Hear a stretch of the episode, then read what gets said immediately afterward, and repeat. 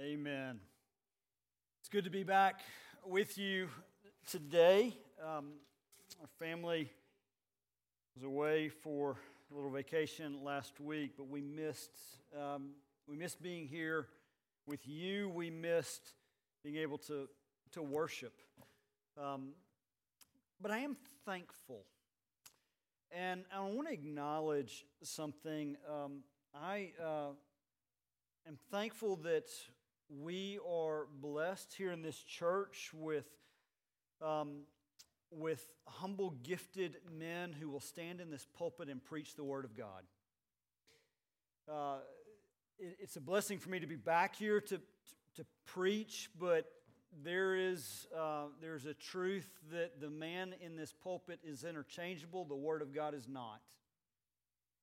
Um, and so I'm thankful to be able to co labor with with Michael in that ministry and also to co labor with, with Jeff, who was here last week, to, to preach the Word of God and to do so um, ably. And so I simply pick up where he left off. We'll turn today to John chapter 12, uh, verses 9 through 19. This is a passage that we would normally think of at Easter time. It is, um, it is John's account of the triumphal entry. In fact, we last Easter looked at Matthew's account of the triumphal entry, but this is, uh, this is a passage that transcends a season, it transcends beyond Palm Sunday. John, in his account, offers uh, a perspective that is guided by the Holy Spirit and is needed for us today as he uniquely speaks to the deceitfulness and evil of sin. He speaks to the glory of Christ and to his intentionality in the gospel. And so, my prayer today is that, as has already been prayed, I would get out of the way. The man in this pulpit is less important than the word being preached. And I pray that you would hear the word of God this morning. Brothers and sisters, this is the inerrant and infallible Word of God. When the large crowd of the Jews learned that Jesus was there, they came not only on account of him, but also to see Lazarus, whom he had raised from the dead. So the chief priests made plans to put Lazarus to death as well. Because on account of him, many of the Jews were going away and believing in Jesus. The next day, the large crowd that had come to the feast heard that Jesus was coming to Jerusalem. So they took branches of palm trees and went out to meet him, crying out, Hosanna! Blessed is he who comes in the name of the Lord, even the King of Israel. And Jesus found a young donkey and sat on it, just as it is written Fear not, daughter of Zion. Behold, your king is coming, sitting on a donkey's colt. His disciples did not understand these things at first, but when Jesus was glorified, then they remembered that these things had been written about him and had been done to him. The crowd that had been with him when he called Lazarus out of the tomb and raised him from the dead continued to bear witness. The reason why the crowd went to meet him was that they had heard he had done this sign. So the Pharisees said to one another, You see that you are gaining nothing. Look, the world has gone after him. This is the word of the Lord. Amen. Let's, uh, let's pray. Father, we ask that, that you, would, um, you would open this word for us, that you would draw us in to hear and to be transformed by the Savior who would enter and peace. Give us hearts to experience His peace. In Christ's name, amen. Well, the proverbial frog in the pot lives in a certain state of danger. but that frog in the pot is blind to the danger of the water that is heating up all around him. He's become desensitized, so to speak.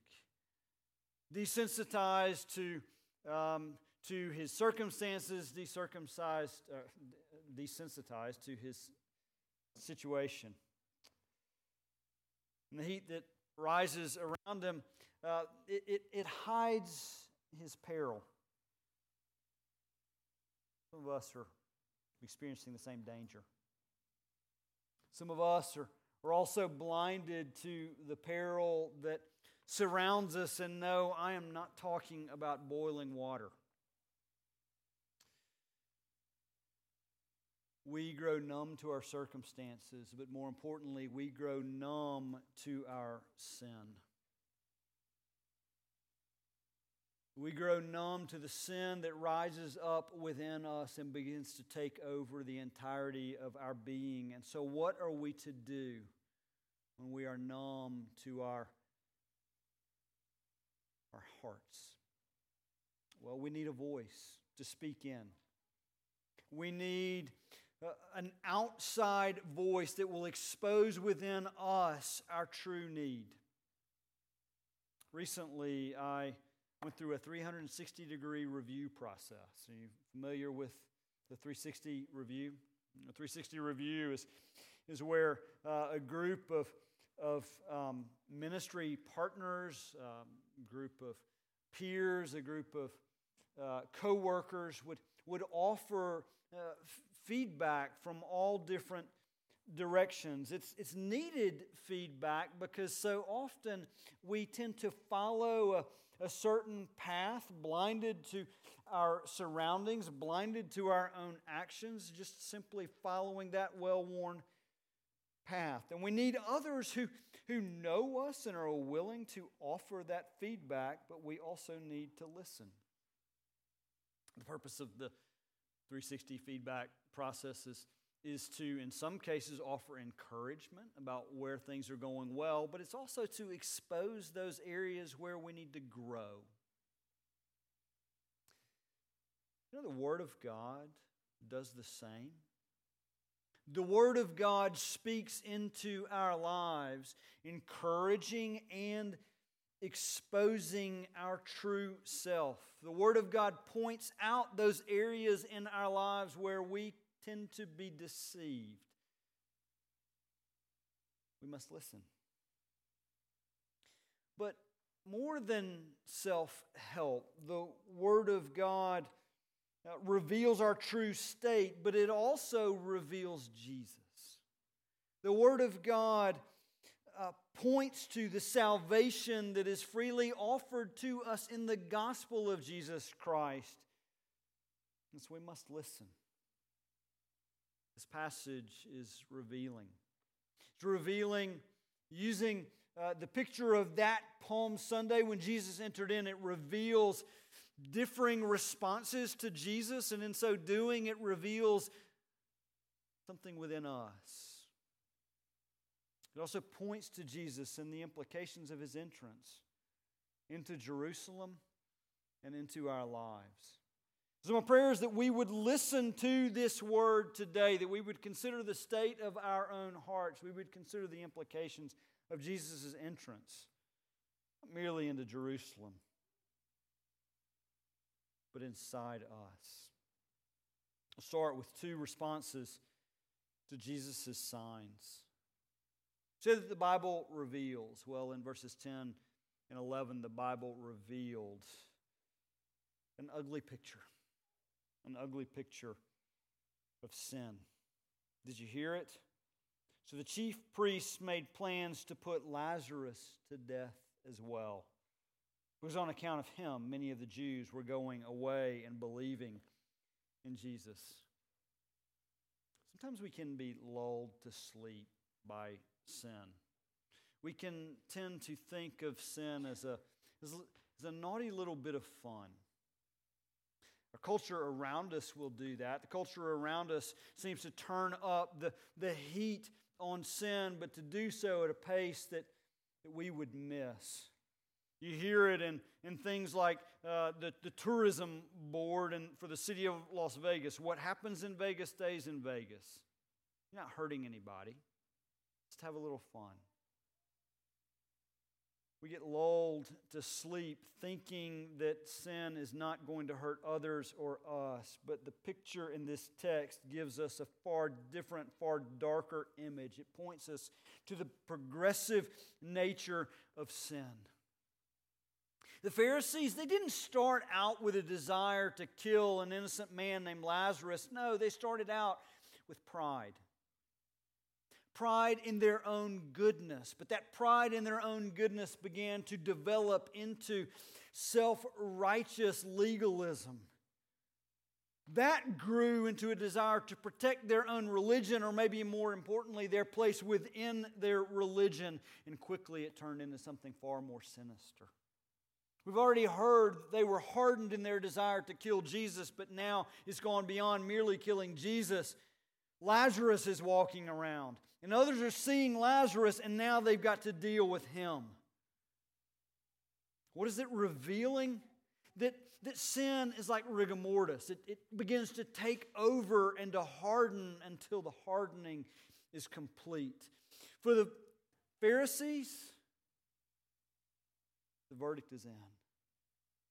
Their verdict, that is, their verdict of judgment on Jesus and now on Lazarus, even though the evidence would, would point to the contrary. What was the big deal about Lazarus? Well, you remember that in our time in John, we've been looking to a series of signs.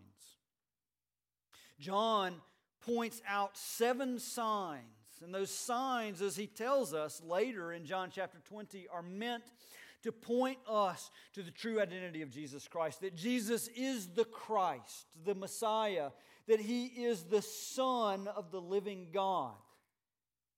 He gives us these signs that we might believe, and that by believing we might have life in his name the signs throughout John, they come to a climax in Lazarus as Jesus would take Lazarus and raise him from the dead. We spent multiple weeks in John chapter 11 looking at that miracle. In the signs that John offers, the signs that are meant to be points of evidence to the true identity of Jesus, Lazarus is exhibit A. But Lazarus is not locked away in, in the evidence room for safekeeping. No, he's walking around. He's walking around for all the world to see. The miracle, the miracle of his resurrection was not in dispute. There was no expert witness that could discredit the testimony. The case was airtight. Jesus was the Messiah. And yet, the chief priests refused to be changed by the facts. Instead, they sought to destroy the evidence. Imagine in your mind if there was a prosecuting attorney who, who sought to prosecute a crime, and that prosecuting attorney would, would weigh out the evidence, but somewhere along the way, this fictional prosecuting attorney decided that they were right and they were going to follow their course of action regardless of what the case would show.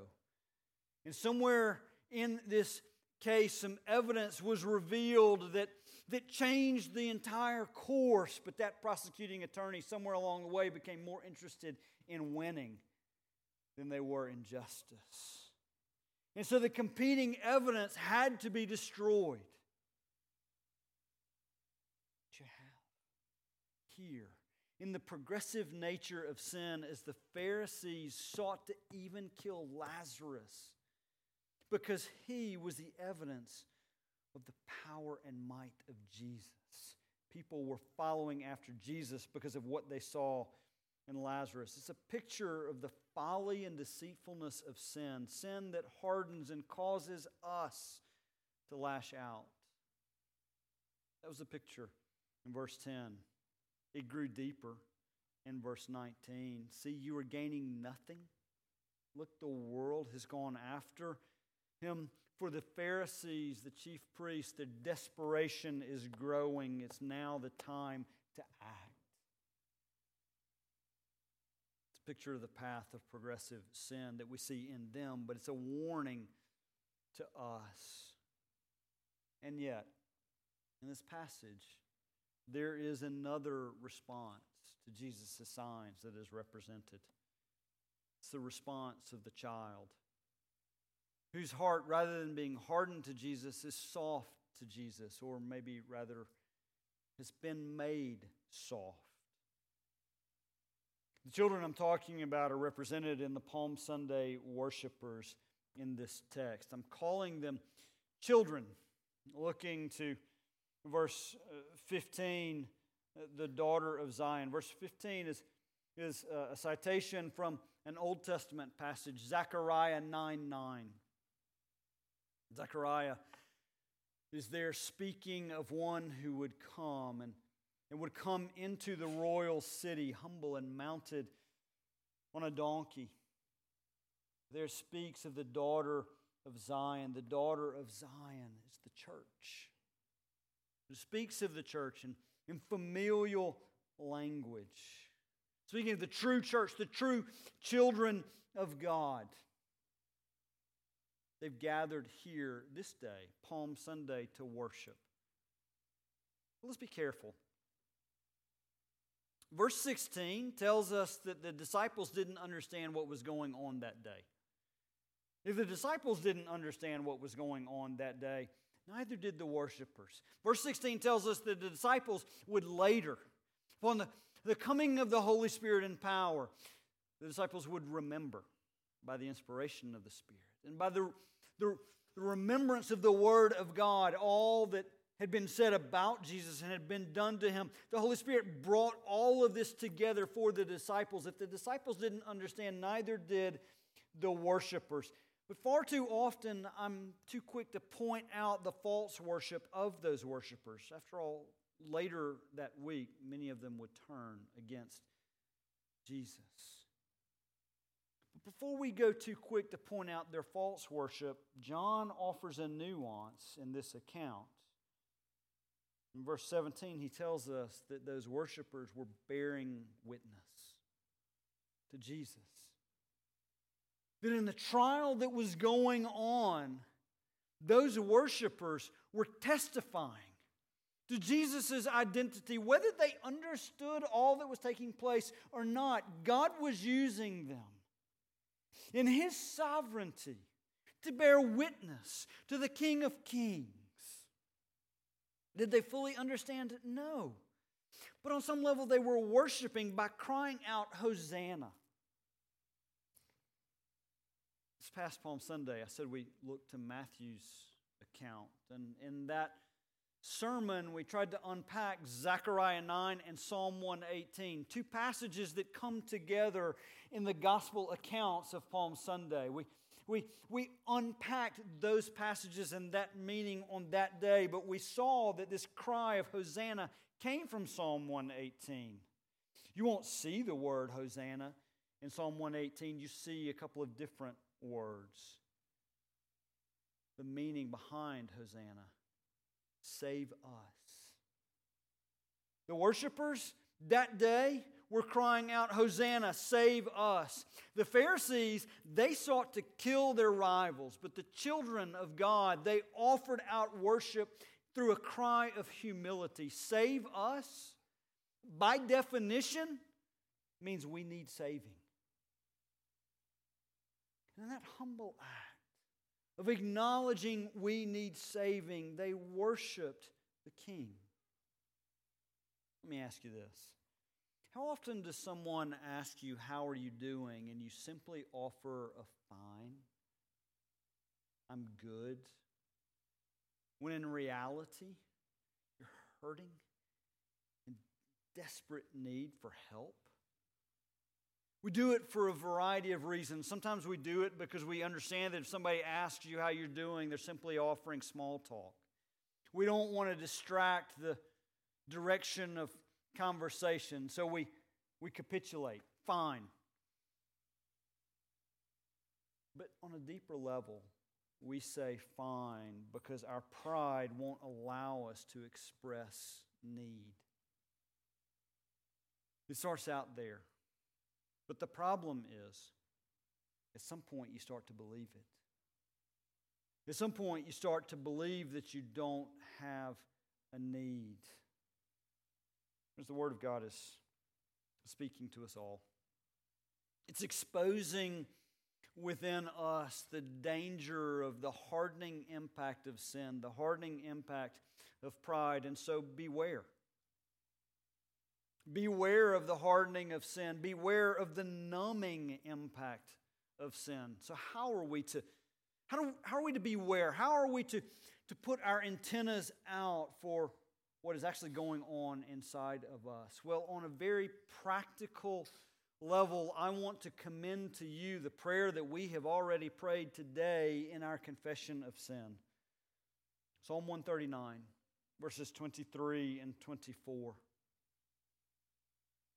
I want to commend that prayer to you and call you to make it your own, to pray it boldly. We need this because we need that outside voice, and the Holy Spirit is that outside voice invited in through this prayer. The problem is we can grow numb to the ugliness of sin. And verses 10 and 11 in this passage present a very ugly picture. The chief priest who would seek to kill Lazarus. We grow numb as it grows within us. We become entrenched in our own sin patterns. Maybe it starts out as a simple search for self pleasure in, in small ways. The desire for self that leads us ultimately down a path of destroying the covenant family. Maybe it's a desire for something to change in the world around us, but it grows into an embrace of political bitterness that develops some new form of earthly salvation. Whatever it is for you, I can't answer that, but the Holy Spirit will guide you. And so embrace the prayer of Psalm 139 by praying, Lord, remove the mask of sin so that I see its ugliness. Show me how I've allowed myself to get comfortable with certain sins, and in showing them to me, remove them from me. Give me the awareness and strength to fight sin. John is he's exposing the different responses to Jesus' sign, the hardening of the heart and the softening of the heart. And that's part of what he's teaching us in this text the, the different responses to Jesus. But he also does so in the context of an event. It's the event of Jesus' entrance into Jerusalem. And as he writes about it there in verse 13, he, he identifies that this, this entrance is the entrance of the king, the king of Israel. The people may not have fully understood it, but on some level they were ascribing kingship to Jesus. How about us? What does that mean for us to ascribe kingship to Jesus? Our Westminster Shorter Catechism asks in question 26 How does Christ execute the office of a king? It answers that question. Christ executes the office of a king in subduing us to himself in ruling and defending us, and in restraining and conquering all his and our enemies. Jesus is king. And he entered into his royal city that day. His kingship has implications for us and for them. We see those, those implications in the text. How will we respond? To his children, the king says, Fear not. Fear not. Verse 15, we've already said, is, is a citation of, of Zechariah 9 9. But if you looked in Zechariah 9 9, there are a couple of words there that you would not see. John adds them by the inspiration of the Holy Spirit. He adds two powerful words fear not.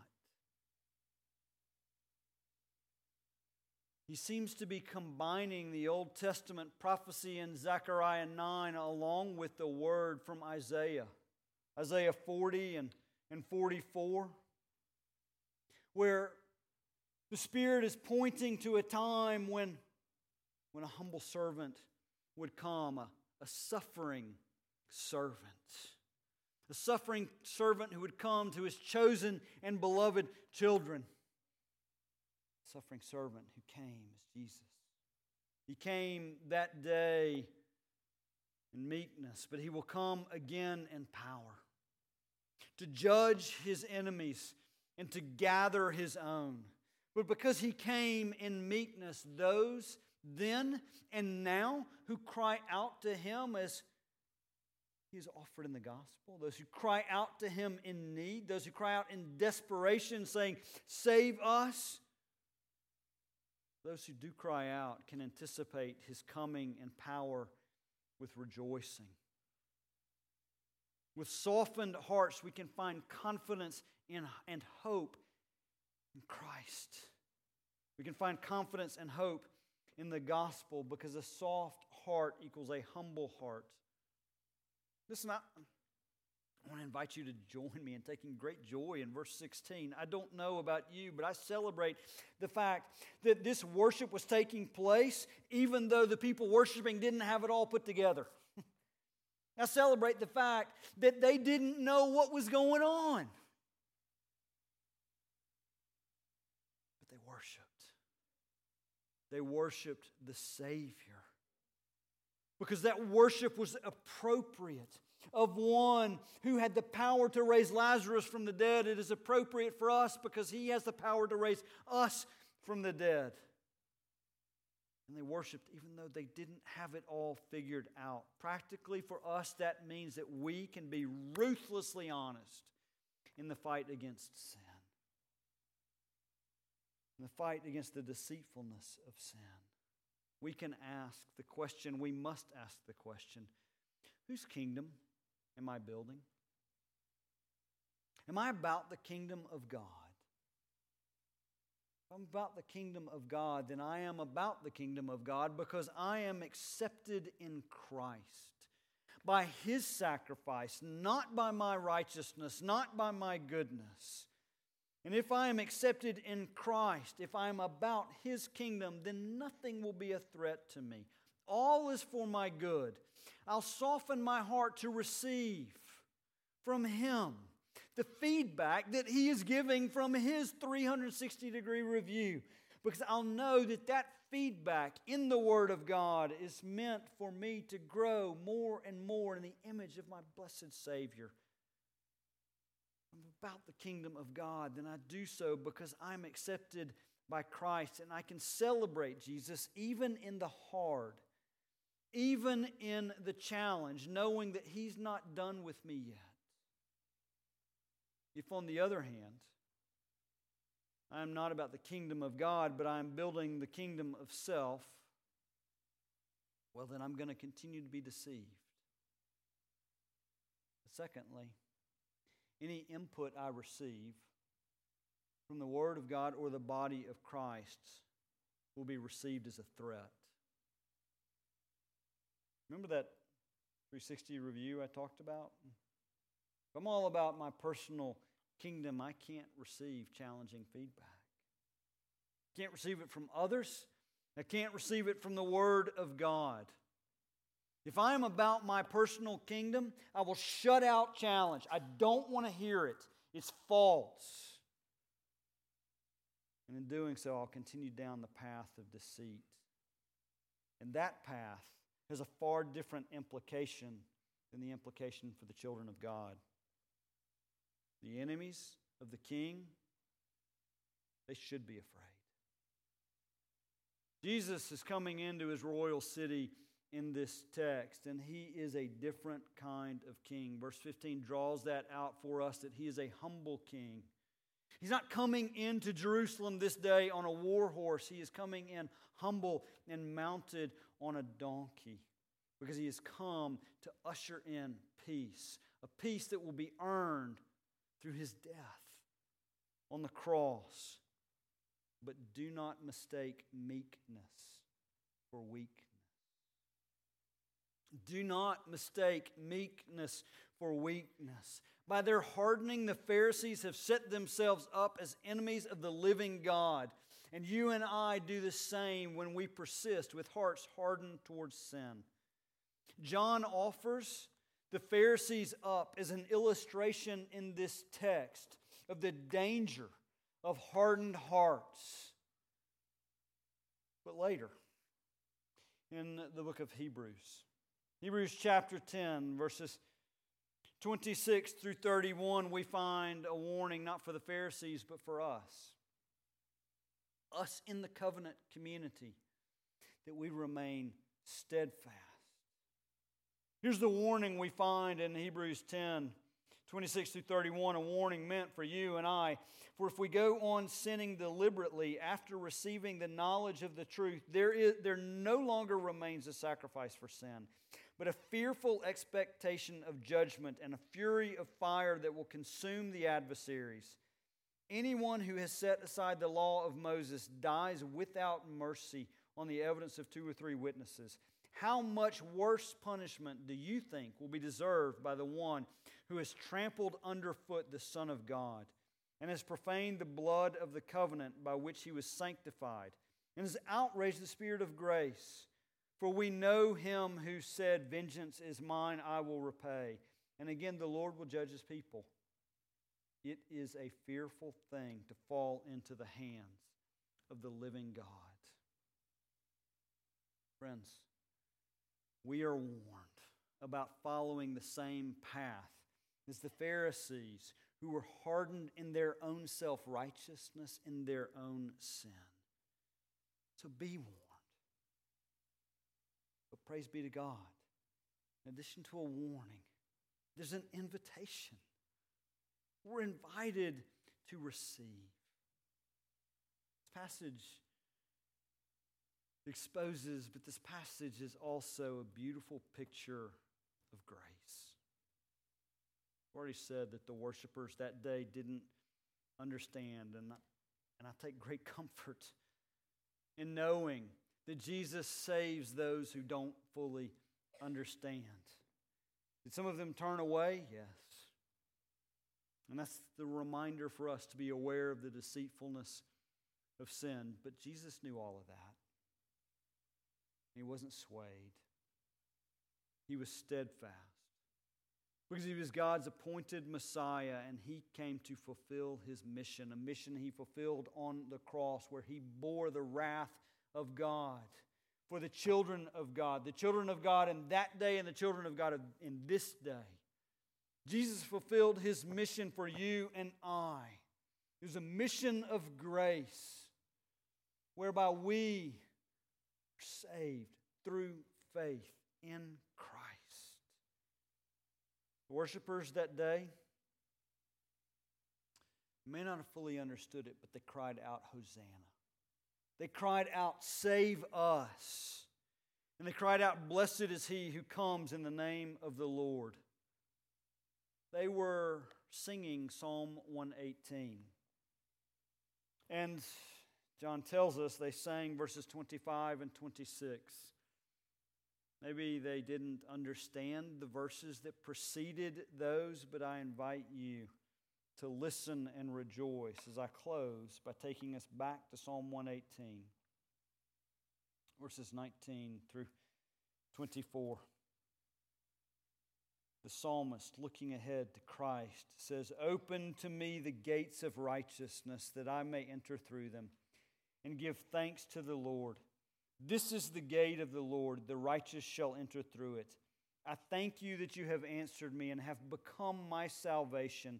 The stone that the builders rejected has become the cornerstone. This is the Lord's doing. It is marvelous in our eyes. This is the day that the Lord has made. Let us rejoice and be glad in it. Beloved, we can rejoice. We can be glad because Jesus is the gate. He is the gate of righteousness for you and I, that our righteousness might be in Him. He is the cornerstone, the rock upon which we stand. With hearts softened to Him, let us do just that. Let us stand in His righteousness alone. Lord God, this is a picture of Jesus, our Redeemer entering into the city of Jerusalem to, to secure our salvation on the cross. I pray that you would give us hearts to receive this word. Hearts softened to our own pride, to our own self righteousness, to our own sin, and hardened by the deceitfulness of that sin. Soften us to proclaim our need and to receive our Savior. Do this we ask. In Christ's name.